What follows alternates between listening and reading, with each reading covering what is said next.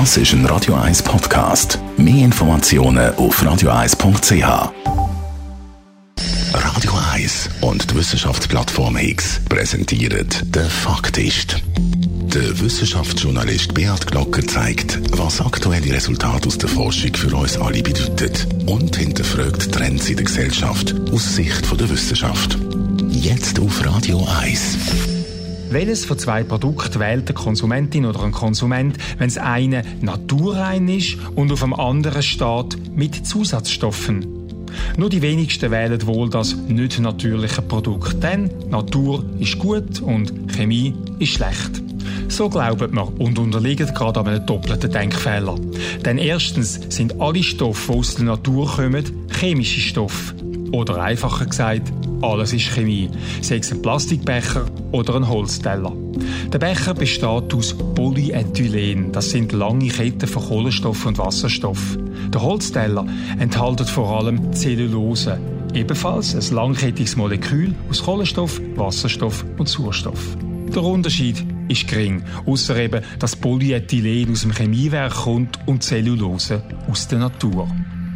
Auch ein knackiger Apfel ist Chemie, denn in einem chemischen Prozess, der durch Sonnenenergie angetrieben wird, verwandelt er Wasser und Kohlendioxid in Traubenzucker, eine chemische Substanz. Zweitens ist es keineswegs so, dass alles, was aus der Natur kommt, gut ist. Arsen, Anthrax, Cyanid, Nikotin, Botox – alles hochgiftig und rein natürlich. Arsen verursacht Genmutationen und dient seit der Antike als Gift. In geeigneten Dosen aber kann es auch eine Arznei sein.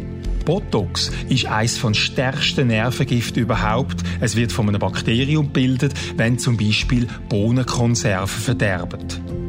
Selbstverständlich gibt es auch künstliche Gifte und selbstverständlich muss deklariert sein, wo es, was und vor allem wie viel drin hat. Aber die Tatsache, dass ein Stoff aus dem Chemielabor schädlich sein kann, spricht überhaupt nicht gegen alle künstlichen Substanzen generell. Wer also den Begriff Chemie als Synonym für schlecht verwendet, beweist vor allem eins, dass er von der Natur keine Ahnung hat. Der Beat Glocker ist der Faktist. Die Wissenschaftskolumne auf Radio 1. Jeden Dienstagabend am 5:45.